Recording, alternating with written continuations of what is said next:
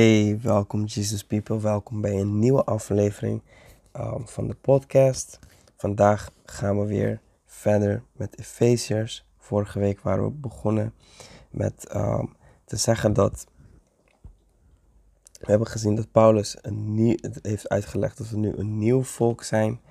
Um, en met het zijn van een nieuw volk komt ook een nieuwe standaard van leven. De vorige les waren we begonnen dus met de stelling dat, we, uh, dat met een nieuw volk ook een nieuwe standaard komt volgens Paulus. En vandaag gaan we door in hoofdstuk 4 en we gaan lezen vanaf vers 17. Hier zegt Paulus, dit zeg ik dan en getuig ervan in de Heer, dat u niet meer wandelt zoals de andere heidenen wandelen, in de zinloos van hun denken, verduisterd in het verstand, vervreemd van het leven dat uit God is, door de onwetendheid die in hen is door de verharding van hun hart. Zij hebben zich ongevoelig als ze zijn geworden, overgegeven aan losbandigheid, om alle onreinheid begeerig te bedrijven. Maar u hebt Christus zo niet leren kennen, als u hem tenminste gehoord hebt en door hem bent onderwezen zoals de waarheid in Jezus is. Namelijk dat u, wat betreft de vroegere levenswandel, de oude mens aflegt, die te gronden gaat door de misleidende begeerten. En dat u vernieuwd wordt in de geest van uw denken en u bekleedt met de nieuwe mens die overeenkomstig het beeld van God geschapen is in ware rechtvaardigheid en heiligheid. Leg daarom de leugen af en spreek de waarheid, ieder tegen zijn naaste. We zijn immers leden van elkaar. Word boos, maar zondig niet. Laat de zon niet ondergaan over uw boosheid en geef de duivel geen plaats. Wie gestolen heeft, moet niet meer stelen, maar zich liever inspannen om met de handen goed werk te doen, om iets te kunnen delen met wie gebrek heeft. Laat er geen vuile taal uit uw mond komen, maar wel iets goeds dat nuttig is tot opbouw, opdat het genade geeft aan hen die het horen. En bedroef de, heilige, bedroef de Heilige Geest van God niet, door wie u verzegeld bent, tot de dag van de verlossing. Laat alle bitterheid, woede, toorn, geschreeuw en laster van u weggenomen worden met alle slechtheid. Maar wees ten opzichte van elkaar vriendelijk en barmhartig en vergeef elkaar, zoals ook God in Christus u vergeven heeft. En dan gaan we een stukje door in hoofdstuk 5, de eerste vier versen. Wees dan navolgers van God als geliefde kinderen en wandel in de liefde zoals ook Christus ons lief gehad heeft en zichzelf voor ons heeft overgegeven als een offergave en slachtoffer tot een aangename geur voor God. Maar ontucht en alle onreinheid of hebzucht, laat die onder u beslist niet genoemd worden zoals het heiligen past. En evenmin oneerbaarheid, dwaze praat en lichtzinnige taal, die onbehoorlijk zijn, maar veel meer past dankzegging. Want dit moet u weten, dat geen enkele ontuchtpleger, onreine of hebzuchtige, die een afgodendienaar is, een erfdeel heeft in het koninkrijk van Christus en van God. Tot hier gaan we lezen en eigenlijk moeten we nog doorgaan, maar dat, dat doorlezen, maar dat doen we dan in uh, de volgende aflevering. Paulus legt hier dus de nieuwe standaard van leven uit. Hij heeft ons um, geleerd wie we zijn in Christus. Um, dat we gezegend zijn hoe dit nieuwe leven eruit ziet. Hij heeft ons geleerd dat we nu een nieuw volk zijn, één volk zijn. En dat hij twee speciale eigenschappen heeft gegeven aan dit volk. Het volk is één. Dat heeft hij al eerder uitgelegd. En nu laat hij ons zien dat het volk ook een heilig volk is.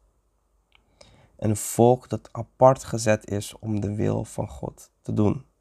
Een volk dat anders is dan de rest van de wereld. En in de vorige les hebben we het al gehad over de eenheid van Gods gemeente. En in deze les zullen we dus het hebben over de heiligheid van dit volk. De manier van leven. De keuze die we maken om te strijden tegen alles wat God niet behaagt. We zijn geroepen om heilig en puur te zijn. Um, zoals wij hebben geleerd in de vorige aflevering dat wij die eenheid moeten cultiveren, zo behoren wij ook de heiligheid en de puurheid in onze relatie met God te cultiveren. En vandaag zullen we, of in deze les, deze aflevering, zullen we bestuderen hoe dit eruit ziet voor ons als de gemeente van God. De manier hoe Paulus dit uh, behandelt is door allereerst weer typisch Paulus eerst de theologische basis neer te leggen voor het nieuwe leven en vervolgens wat de praktische uitwerking hiervan is in onze dagelijks gedrag. Paulus geeft altijd een theologische basis voordat hij overgaat naar de praktische uitwerking. Hij geeft niet zomaar geboden, maar hij geeft geboden die gebaseerd zijn op een theologische basis. En we gaan allereerst kijken naar deze basis. Paulus begint duidelijk, um, hij begint heel duidelijk. Wij behoren niet te wandelen zoals de andere heidenen wandelen.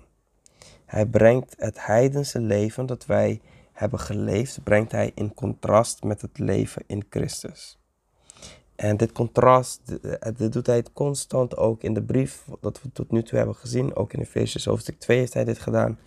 Hij, hij brengt heel sterk het contrast van het leven dat we eerst leefden en het leven dat we nu leven. Hoe wij eerst waren voor Christus en hoe we nu behoren te zijn na Christus. En het heidense leven, um, hoe Paulus dit in vers 17 tot 19 van hoofdstuk 4 doet, hij beschrijft het als een verschrikkelijke neerwaartse spiraal van het kwaad. Als eerst zegt hij dat, dat de heidenen wandelen in de zinloos van hun denken. Daarna zegt hij dat ze verduisterd zijn in hun verstand. Daarna vervreemd van het leven dat uit God is. Daarna zegt hij dat ze onwetend zijn. En dit komt door de verharding van hun hart. En als laatste dat ze ongevoelig zijn. En dit waren wij. Dit, dit waren wij. Dit was, wij zaten in deze neerwaartse spiraal toen wij Jezus nog niet kenden. En we zien dat de hardheid van het hart dus leidt naar een verduisterd verstand, naar een geestelijke dood, naar een roekeloos leven, zonder enige um, gevoeligheid en zonder enige zelfbeheersing. En deze neerwaartse spiraal um, bestaat, we kunnen zien dat het bestaat uit vier fases. Het is eerst de hardheid, de hardnekkigheid. Hè, die beslissing die je maakt van nee, ik blijf met een hard hart. Daarna ook de duisternis waar je in leeft. De blindheid waar je jezelf aan overgeeft. En, en daarna ook de, de fase van de dood, van het oordeel. En ook de roekeloosheid, sorry, de roekeloosheid en de losbandigheid wat daaruit voortkomt. En er is een paralleltekst in Romeinen hoofdstuk 1, vers 18 tot en met 13, waarin Paulus um, eigenlijk hetzelfde doet zoals hij hier in deze twee versen doet. Heel uh, compact doet hij daar veel uitgebreider. Beschrijft hij ook hoe, de, hoe, hoe Gods toorn eigenlijk over de heidenen um, komt. Oh, en hoe ze hoe hij ze heeft overgegeven hier aan, aan die hardnekkigheid en, en al die dingen, omdat ze daarvoor hebben besloten, omdat ze God niet hebben erkend, maar in plaats daarvan afgoden zijn gaan aanbidden. Dus het heidense leven is een neerwaartse spiraal van kwaad dat leidt naar de dood, naar oordeel. Daarna, vervolgens, laat Paulus ons zien vanaf vers 20 laat hij ons zien hoe het leven in Christus tot stand komt. En ik vind het geweldig, deze, deze tekst. En ik vind, vind het geweldig hoe Paulus hier zo compact schrijft. En toch zo diep gaat en zoveel zegt in weinig woorden. Hij zegt dat wij Christus niet op die manier hebben leren kennen. Hij zegt dat wij Christus hebben gehoord en door Hem onderwezen zijn. En dit zijn allemaal expressies, hè? Leren kennen, gehoord hebben, onderwezen zijn. Dit zijn allemaal expressies die een beeld van een school oproepen. En we zien dat Christus de substantie zelf is van het onderwijs. hij zegt, u hebt Christus zo niet leren kennen. Dus Christus is zelf het, de substantie van het onderwijs. Dat wij, het, hetgeen dat wij kennen is Christus. Maar Christus is ook de leraar zelf. Want hij zegt, als u hem tenminste gehoord hebt. En Christus is ook de sfeer of de context waarin onderwezen wordt. Want hij zegt, en door of in hem bent u ook onderwezen, zoals de waarheid in Jezus is. Dus we zien hier dat en, alles in Christus gebeurt. De volheid van alles is in Christus. En om Christus te leren kennen, is het ehm, nodig dat wij de nieuwe schepping en het nieuwe leven dat door Hem mogelijk is gemaakt, door de dood en de opstanding van Jezus, mogelijk is gemaakt, te grijpen. En Paulus beschrijft dit grijpen van het nieuwe leven als het verwisselen van een oud kleed met een nieuw kleed. Je kan, zou het kunnen zeggen als nieuwe kleren aandoen. Oude kleren, oude vieze kleren, kapotte kleren wegdoen en nieuwe kleren aandoen. Een paralleltekst hiervan is ook in Colossense hoofdstuk 3, vers 9 en 10. Dat zou je ook hiernaast kunnen leggen. Een christen zijn betekent um, dus een radicale transformatie. Het houdt in dat wij onze oude Adamische natuur, uh, onze gevallen natuur, dat in zonde leeft, af te leggen en het nieuwe, het nieuwe, de nieuwe natuur die door God geschapen is, aan te nemen. Het nieuwe is geschapen overeenkomstig het beeld van God. En naast het afleggen van het oude en het aandoen van het nieuwe, roept Paulus ons ook op om continu vernieuwd te worden in de geest van ons denken. Denk hierbij ook aan Romeinen hoofdstuk 1, Romeinen hoofdstuk 12, sorry, vers 1 en 2. Dit zijn thema's die terugkomen in Paulus, dat wij dus vernieuwd moeten worden. En deze vernieuwing is de vernieuwing in de heiliging. Dat God bezig is in ons om ons meer en meer op Christus te laten denken. Paulus zegt, we hebben nu de gedachten van Christus. Dat wij beginnen te denken als Christus, te zien als Christus, te praten als Christus, te handelen als Christus, te alles te doen zoals Jezus heeft gedaan. En als we terugkijken naar deze twee versen, dan, dan zien we twee fundamenten. Hè, twee vaste um, fundamenten voor christelijke heiligheid. Allereerst zien we dat we een nieuwe schepping ervaren. we hebben iets ervaren. En het is het, de nieuwe schepping in Jezus Christus. En het tweede fundament is dat wij nu een nieuw denken hebben ontvangen die constant vernieuwd wordt. En het is omdat wij deze nieuwe schepping hebben ontvangen dat wij een nieuw denken hebben gekregen. En het is tegelijkertijd ook dat door dit nieuwe denken, dat wij ook de nieuwe schepping en haar implicaties begrijpen. Dus deze twee, dingen zitten zo erg in elkaar verweven, als het ware, dat God heeft mij een nieuwe schepping gemaakt. Daardoor krijg ik nu een nieuw denken. En dit nieuwe denken is om de nieuwe schepping en haar implicaties te begrijpen. Het zit als een ketting vast aan elkaar. En waar Paulus nu heen gaat in de volgende versen, is dat ons nieuw gedrag consistent moet zijn met de nieuwe mensen die we zijn geworden. Hij geeft ons zes concrete voorbeelden van het gedrag van een nieuw mens in Christus Jezus. Dus het is belangrijk dat wij als christenen geen huigelaars zijn of hypocriete mensen. Dat we zeggen van, oh, ik ben, een nieuw, ik ben een nieuw mens in Christus. Maar je leven, jouw handelen, jouw praten, jouw wandel zegt iets compleet anders. En dat is waar Paulus hier tegen spreekt. Dat wij niet iets zeggen en iets anders doen, maar dat ons zeggen en ons doen in overeenstemming zijn met elkaar. Als wij zeggen dat wij van Jezus zijn, dan behoren wij ook te wandelen zoals Hij gewandeld heeft. En we gaan hier heel snel door deze zes concrete voorbeelden dat Hij hier geeft. En dan komen we aan het einde van deze aflevering.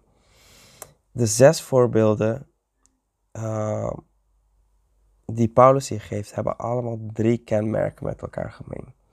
Ze hebben allemaal betrekking op onze relaties. Um, en in elk verbod dat hij geeft, wordt uh, dat wordt vervolgd door een positief gebod. Dus hij zegt: doe iets niet, maar doe dit wel. En ze worden ook allemaal impliciet of expliciet theologisch onderbouwd. Dat eerste dat hij zegt is vers 25. Hij zegt: Lieg niet, maar spreek de waarheid. En dat is heel duidelijk. We behoren als volgelingen van Jezus niet te liegen. En de reden hiervoor is dat we niet alleen um, naast te zijn van elkaar, maar dat we ook leden zijn van elkaar. Gemeenschap en de gemeenschap is gebouwd op vertrouwen en vertrouwen op waarheid. En als wij leden van elkaar zijn, dan behoren wij ook de waarheid met elkaar te spreken. Hij zegt: leg de leugen af, spreek de waarheid, ieder tegen zijn naaste. We zijn immers leden van elkaar. En als wij behoren tot dit nieuwe volk van Christus in de familie van God, dan behoren we niet tegen elkaar te liegen, maar de waarheid te spreken. Hij gaat verder. Hij zegt: Word boos, maar zondig niet. Laat de zon ondergaan over uw boos. Laat de zon niet ondergaan over uw boosheid en geef de duivel geen plaats. Wat Paulus hier zegt, simpel gezegd, is: zondig niet in boosheid, maar laat het los.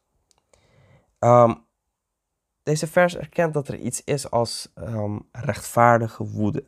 Als we onze boosheid niet op de juiste manier uiten, dan verlogenen we God, schaden we onszelf en verspreiden we het kwaad.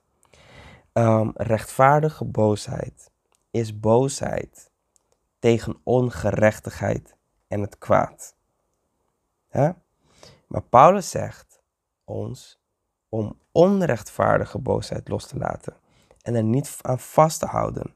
Want als we vasthouden aan de onrechtvaardige boosheid, hè, dan, dan worden we bitter.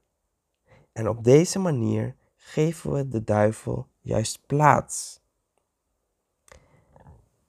Maar de rechtvaardige woede is ook de woede die God heeft tegen het kwaad, tegen ongerechtigheid die plaatsvindt in, uh, op deze aarde. En dat kunnen wij ook voelen. Hè? Um, wanneer je ongerechtigheid ziet.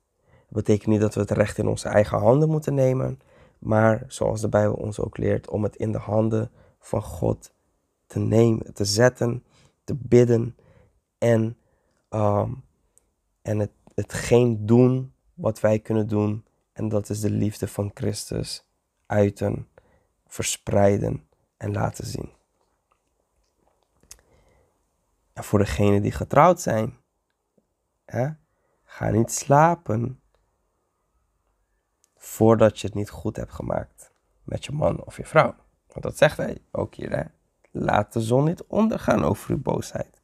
Dus als je, als je ruzie hebt en je bent boos geworden, laat de zon niet ondergaan. Heb het als een regel in je huwelijk. Ehm, laat het een wet zijn in je huwelijk. We gaan niet slapen totdat we het goed hebben gemaakt. Yes? Want anders geven je juist de duivel de plaats om ehm, zijn leugens te verspreiden. Paulus gaat verder. En hij zegt om niet te stelen, maar te werken en te geven. Um, niet stelen zien we ook terug in het achtste gebod, in de tien geboden. Ehm, en het heeft een, een brede toepassing. Hè? Het gaat over het stelen van andermans bezittingen. Ehm, maar het is niet alleen maar bijvoorbeeld, ik steel een auto, ik steel een telefoon, ik steel um, een, een auto of wat dan ook. Het gaat niet alleen maar over andermans bezittingen, maar het gaat ook over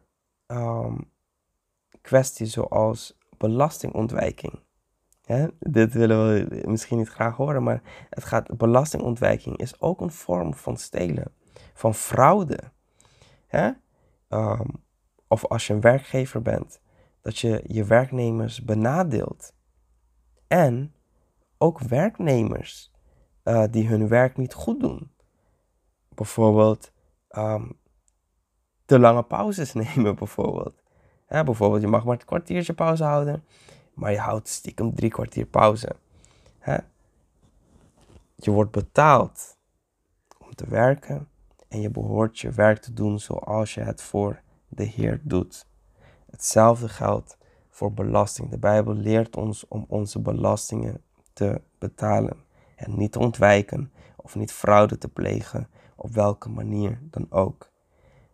Paulus leert ons hier om niet te stelen, maar juist jezelf in te spannen om met jouw handen goed werk te doen en te delen met degene die gebrek hebben. Delen met degene die gebrek hebben. Dat is heel mooi. Hij gaat verder, vers 29 en 30, de vierde. Hier zien we dat Paulus zegt: gebruik je niet mond, niet voor het kwade, maar juist voor het goede. Um, hij zegt: laat geen vuile taal uit uw mond komen, maar wel iets goeds dat nuttig is tot opbouw opdat het genade geeft aan hen die het horen. Het woord dat Paulus hier gebruikt voor vuile taal is in het Grieks sapros. En um, dit, woord, dit woord wordt gebruikt voor um, verrotte bomen of vruchten. Vruchten die rot zijn geworden. Bijvoorbeeld een rotte appel is een saprosappel. Um, wanneer het toegepast wordt op taal, dan, uh, dan is het taal die hoorde schade aanbrengen. Uh, net zoals de rotte appel jouw schade zou aanbrengen uh, in jouw lichaam, zo kunnen ook woorden, en we kennen allemaal, en we hebben zelfs ook misschien zulke taal ooit gebruikt, taal die andere mensen pijn doet. En in plaats dat we onze unieke gave van spraak gebruiken, God heeft ons een unieke gave gegeven van spraak. Dit heeft Hij uh, bijvoorbeeld niet gegeven aan dieren. Hè? Maar Hij heeft ons de gave gegeven, unieke gave gegeven van spraak. Laten we het uh, niet gebruiken voor het kwaad. Maar laten we het juist gebruiken om mensen op te bouwen, te helpen, te bemoedigen, te troosten en ze te motiveren. Waarom? Want want Paulus zegt hier ook, daarna zegt hij, bedroef de Heilige Geest van God niet. Dus hij zegt het in de context van de vuile taal, de saprostaal. En, en we moeten deze taal niet gebruiken, want door onze woorden kunnen we de Heilige Geest bedroeven. En dat is niet dat is niet de bedoeling. En dat is niet wat wij willen. als kinderen van God. Hij gaat verder, vers 31 tot en met hoofdstuk 5, vers 2. En hierin spreekt hij erover dat wij alle bitterheid moeten loslaten en juist vriendelijk en liefdevol moeten zijn. En Paulus geeft hier een lijst van allerlei dingen die wij van ons af moeten leggen. Hij zegt bitterheid. Hè? Bitterheid is een, een, zure, een zure geest. Hè? Bitter als een, als een limoen, als een citroen. Hè? Um, woede. Hij heeft het hier over toorn. Dat is vijandschap. Uh, geschreeuw. Dat zijn ongecontroleerde emoties. Um, laster. Laster is dat je achter de rug van anderen slecht praat. Hij heeft het over slechtheid. Uh, slechtheid is, weet je, het kwaad willen voor anderen. Paulus zegt, laat het allemaal los. Laat het los. En in plaats hiervan moeten we juist vriendelijk en barmhartig zijn. En elkaar vergeven. Waarom? En hij zegt het hier, want wij moeten navolgers van God zijn. Wij moeten onze vader kopiëren, zoals ook kinderen hun vader kopiëren. Ik heb twee dochters en ik zie heel vaak dingen in hun die ze eigenlijk van mij hebben. Ze kopiëren letterlijk uh, misschien een, een, een, gedrag of een, iets, uh, een, woord of een manier van praten. Uh, weet je, van die kleine maniertjes. Ze kopiëren het. En ze doen het gewoon na. En op dezelfde manier moeten wij ook onze Vader kopiëren. En te wandelen in de liefde zoals Christus ons ook lief heeft gehad en zichzelf voor ons heeft overgegeven. Als een offergave, zegt hij, een slachtoffer tot een aangename geur voor God. Um, Paulus gaat verder. En dat is de laatste, de zesde. En hij zegt, maar ontucht en alle onreinheid of hebzucht, laat het onder, onder u beslist niet genoemd worden zoals het heilige past. En evenmeer oneerbaarheid, dwaze praat en lichtzinnige taal die onbehoorlijk zijn, maar veel meer past dankzegging. Um, wat Paulus hier simpele, simpele samenvatting is: geen funzige taal, maar geef dank. De Griekse woorden voor ontucht en onreinheid hè, zijn voor ontucht is dat porneia, dat is waar wij het woord porno van hebben. En onreinheid is akatarsia, of akatarsia, als ik het goed uitspreek. En deze twee woorden bedekken alle soorten van seksuele zonden. Alles wat, um, alle seksuele gemeenschap dat buiten het huwelijk plaatsvindt, is allemaal porneia en akatarsia, ontucht en onreinheid. God in de schepping heeft hij vastgesteld dat um, de goede gave van seksueel gemeenschap, dat dat binnen de grenzen van het huwelijk moet plaatsvinden. En wanneer dat buiten de, deze grenzen wordt gedaan, dan, wordt, dan, dan zien we dat het schade aanricht aan de mens. Maar dat is een ander onderwerp voor een andere dag. Um, maar Paulus zegt hier heel duidelijk: dat wij um, niet aan deze dingen moeten denken. Hè? Zelfs niet moeten opnoemen. Zo ver gaat hij. Dat we niet eens moeten opnoemen. Dat we niet eens daaraan gaan denken. Aan de seksuele immoraliteit. Ze moeten verbannen worden uit de christelijke. Deze zonde moet verbannen worden uit de christelijke gemeenschap. Het past niet, het hoort niet bij de orde van de schepping van God. En in vers 4 gaat hij verder hierop. En hij zegt de drie dingen die hij opnoemt verwijzen naar funzig denken. Dat zichzelf um, uit in funzige taal. Dat betekent dat wij ook geen grapjes um, moeten maken over seksuele immoraliteit. Geen um, taal moeten gebruiken die seksuele immoraliteit verheerlijken of anderen motiveren om hier aan te denken. Waar aan wij aan moeten denken is juist het goede, het heilige uh, van God. En hij zegt, in plaats dat we deze taal gebruiken, hè, moeten we juist dank geven. Dank geven aan God voor de pure seksualiteit die God aan ons heeft gegeven. Om van te genieten binnen de grenzen van het heilige huwelijk. Geef dank aan God daarvoor. En praat niet over de ontucht en de onreinheid.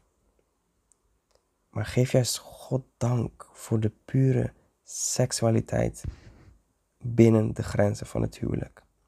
Wij moeten als christenen juist de mooie gave van seks juist eren door daarvoor te danken. En door daarvoor te danken erkennen we juist de waarde ervan en behouden wij ook het ideaal van God. Hoe God het wilt. Dus, ehm, wat we hier hebben gezien is dat het niet makkelijk is om een christen te zijn, om een volgeling van Jezus te zijn. Maar het is mogelijk doordat wij innerlijk vernieuwd worden door de geest in ons denken. En het is belangrijk dat wij in dit proces stappen van heiligheid. Wij zijn geen passieve toeschouwers in het koninkrijk van God. We zijn actief aan het strijden, aan het beslissen voor heiligheid. En wij werken samen met God aan onze heiliging. En Paulus geeft hier de nadruk dat um, gedachten um, en handelingen samen behoren te zijn. Ze kunnen niet gescheiden worden van elkaar. Wij moeten levens leiden die passen bij onze identiteit als heiligen. En Paulus heeft vanaf het begin van de brief al deze identiteit gegeven aan zijn lezers. De heiligen in Christus Jezus en in Efeze. En ook wij die in Christus Jezus zijn, zijn nu dus heiligen. Dat is onze identiteit. En nu behoren wij ook in Christus Jezus een heilig leven te leiden. Een leven dat een levend offer is, heilig en um, behagelijk tot God. Dit is het voor vandaag. God zegen jullie rijkelijk. Um, ik hoop dat jullie um, ervan leren, van, dat jullie leren van deze aflevering, afleveringen. En dat, um, dat God jou mag blijven zegenen in jouw navolging van Christus Jezus. En blijf hem eren en blijf hem volgen. Laten we Jesus people zijn. Volg ons op social media, op Instagram, op Facebook. Uh, uh, blijf ons volgen hier op, um, op Spotify. Um, volg ons op YouTube. Kijk ook naar onze video's. God zegen jullie en tot de volgende aflevering.